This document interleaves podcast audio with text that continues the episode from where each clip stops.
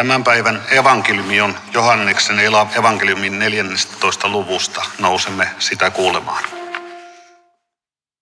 Älkää antako sydämenne järkkyä. Luottakaa Jumalaan ja luottakaa minuun. Isäni talossa on monta huonetta. En kai minä muuten sanoisi, että menen laittamaan teille asunnon valmiiksi. Ja kun olen käynyt laittamassa asuntonne valmiiksi, palaan hakemaan teidät luokseni. Saatte olla siellä, missä minäkin. Te tiedätte tien sinne, minne minä menen.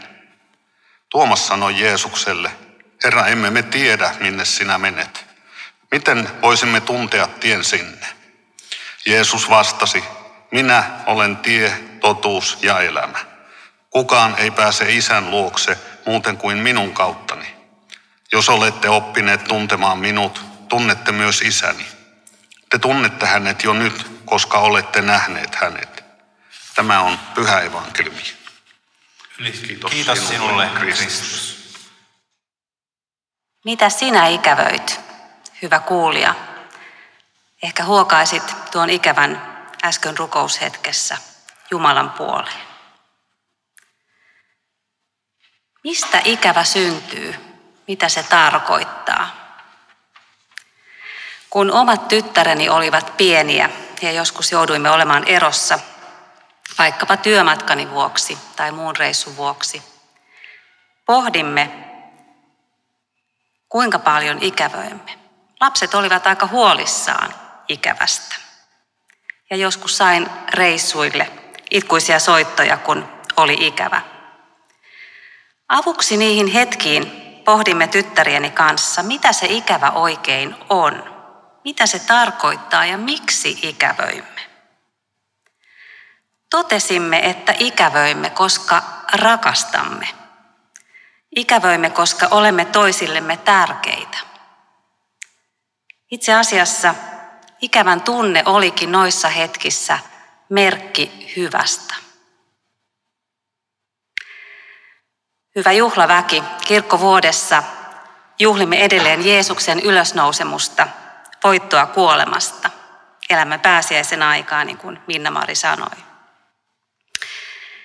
Käännämme päivän tekstien myötä katsettamme nyt sinne, minne Jeesus päivän evankeliumin mukaan lupasi mennä edeltämme valmistamaan meille asunnon valmiiksi. Taivaan kotiin. Taivaan kotiin ikävöitiin tuossa edeltävässä päivän virressäkin, virressä 105. Ensin siinä kuvataan elämää ja autuutta täällä Herran seurakunnassa, nyt kun Jeesuksen ylösnousemuksen myötä kylmä talvi pois on mennyt, myrskysää on lakannut. Ja kesälinnut taivaan alla iloisina lentävät, sulaneella sydämellä laulaa toukomettiset, siis metsäkyyhkyt laulavat.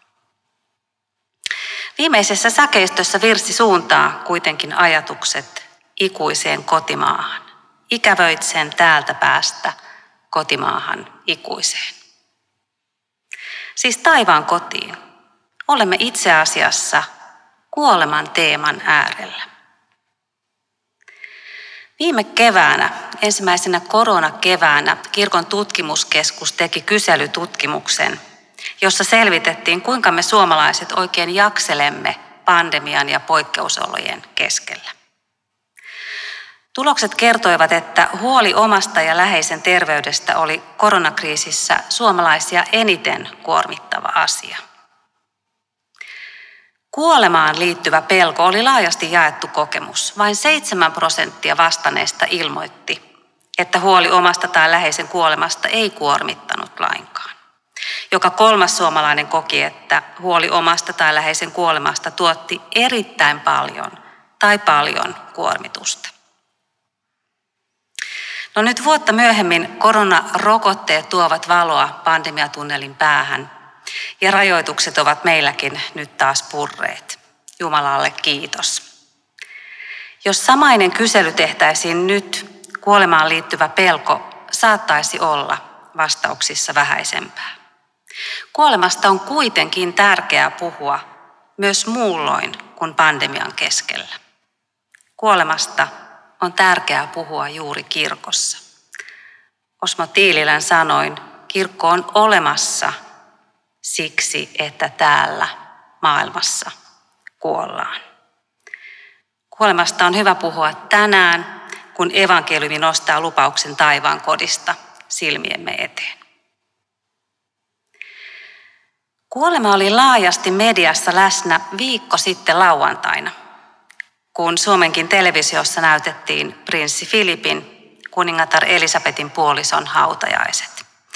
Tuo anglikaaninen tilaisuus runsaine teksteineen ja rukouksineen oli koskettava. Musiikki, jonka prinssi itse oli valinnut hautajaismusiikikseen, oli erittäin kaunista. Ja päivä, jolloin omaiset ja television välityksellä koko maailma saattelivat prinssiä viimeiseen lepoon, oli aurinkoinen. No, hautajaisten jälkeisessä viestinnässä mediassa ja sosiaalisessa mediassa nousi mielestäni yksi kuva ylitse muiden. Tuossa kuvassa 94-vuotias kuningatar istuu linnan kappelissa kirkon pitkässä penkissä yksin puolisonsa menettäneenä. Sen lisäksi, että kuningatar istui nyt ilman tukiaansa ja puolisoaan, hän istuu kuvassa koronan vuoksi eristettynä muusta suvusta, lapsistaan ja lastenlapsistaan. Tuon ainakin minun mieleeni vahvasti jääneen kuvan nimi voisi olla ikävä.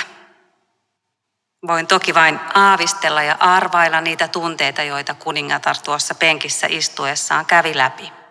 Surua rakkaan kuolemasta, ikävää menneisiin yhteisiin hetkiin.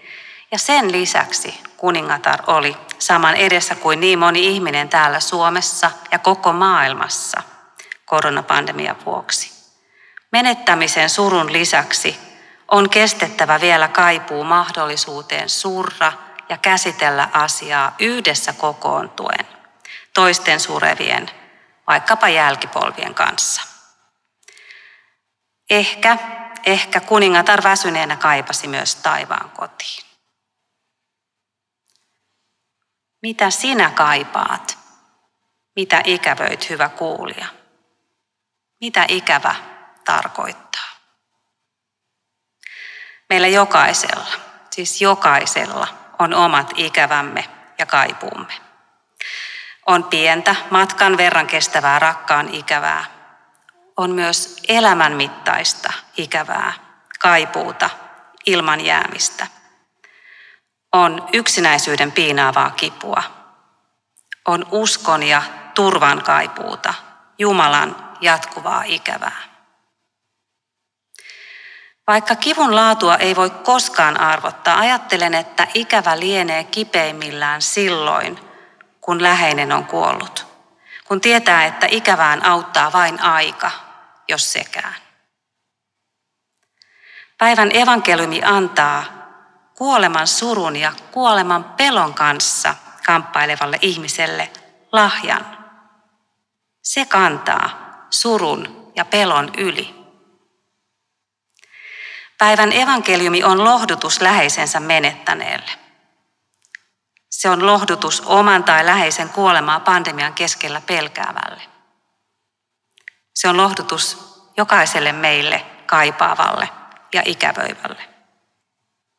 Jeesus sanoo, älkää antako sydämen, sydämenne järkkyä, luottakaa Jumalaan ja luottakaa minuun.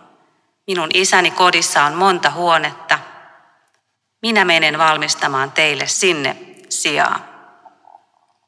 Jeesus on valmistanut meille paikan taivaan kodissa. Kuolemankaan edessä meidän ei tarvitse antaa sydämemme järkkyä, niin kuin Jeesus sanoo tänään luetussa Uuden testamentin käännöksessä. Älköön teidän sydämenne olko levoton, älköön teidän sydämenne olko murheellinen. Näin Jeesuksen turvallinen viesti kuului aikaisemmissa vanhemmissa raamatun käännöksissä. Sydämemme ei tarvitse järkkyä, ei olla levoton, ei murheellinen, ei kuolemankaan edessä. Sillä ristillä kärsinyt Kristus on voittanut kuoleman ja valmistanut meille asunnon taivaan kotiin. Evankeliumin valossa myös päivän virren kuvaama kaipuu ja ikävä taivaan kotiin tulee ymmärrettävämmäksi. Kun lempiviiressäni laulan, ikävöitsen täältä päästä kotimaahan ikuiseen, en kaipaa kuolemaa, vaan kaipaan ikävöin Jumalan yhteyteen, Jeesuksen luokse. Ehkä kyse on hieman samasta asiasta kuin tyttärilläni äidin työmatkan aikana. Kaipaamme, koska rakastamme. Kaipaamme, koska rakastava Kristus odottaa meitä. Kaipaamme Jumalan luo, koska Jumala on rakkaus. Kaipaamme pyhän kosketusta, Jumalan turvaa ja hyvyyttä. Evankeliumissa Tuomas, tuo epäilevä, tuttu, inhimillinen Tuomas, ei päästä Jeesusta helpolla. Hän sanoo, Herra, emme me tiedä minne sinä menet, kuinka voisimme tuntea sinne tien. No, sama ajatus hiipii usein matkalaiselle tänäkin päivänä. Mistä minä tunnen tien? Kuinka voisin tuntea tien taivaan kotiin?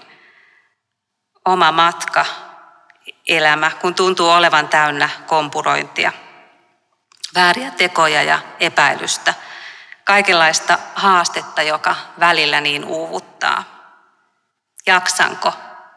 Riitänkö? Jeesus vastaa Tuomakselle ja Jeesus vastaa meille. Hän on tie, totuus ja elämä. Tie isän luokse taivaan kotiin käy Jeesuksen kautta, Jeesuksen kanssa. Jeesus kulkee vierellämme jo tällä maallisella, joskus niin kovin mutkaisella matkalla. Hän kantaa meitä yli karikkojen ja nostaa ylös, kun emme jaksa ja kaadumme. Hän on luvannut kulkea meidän kanssamme tiemme loppuun saakka, taivaan kotiin saakka.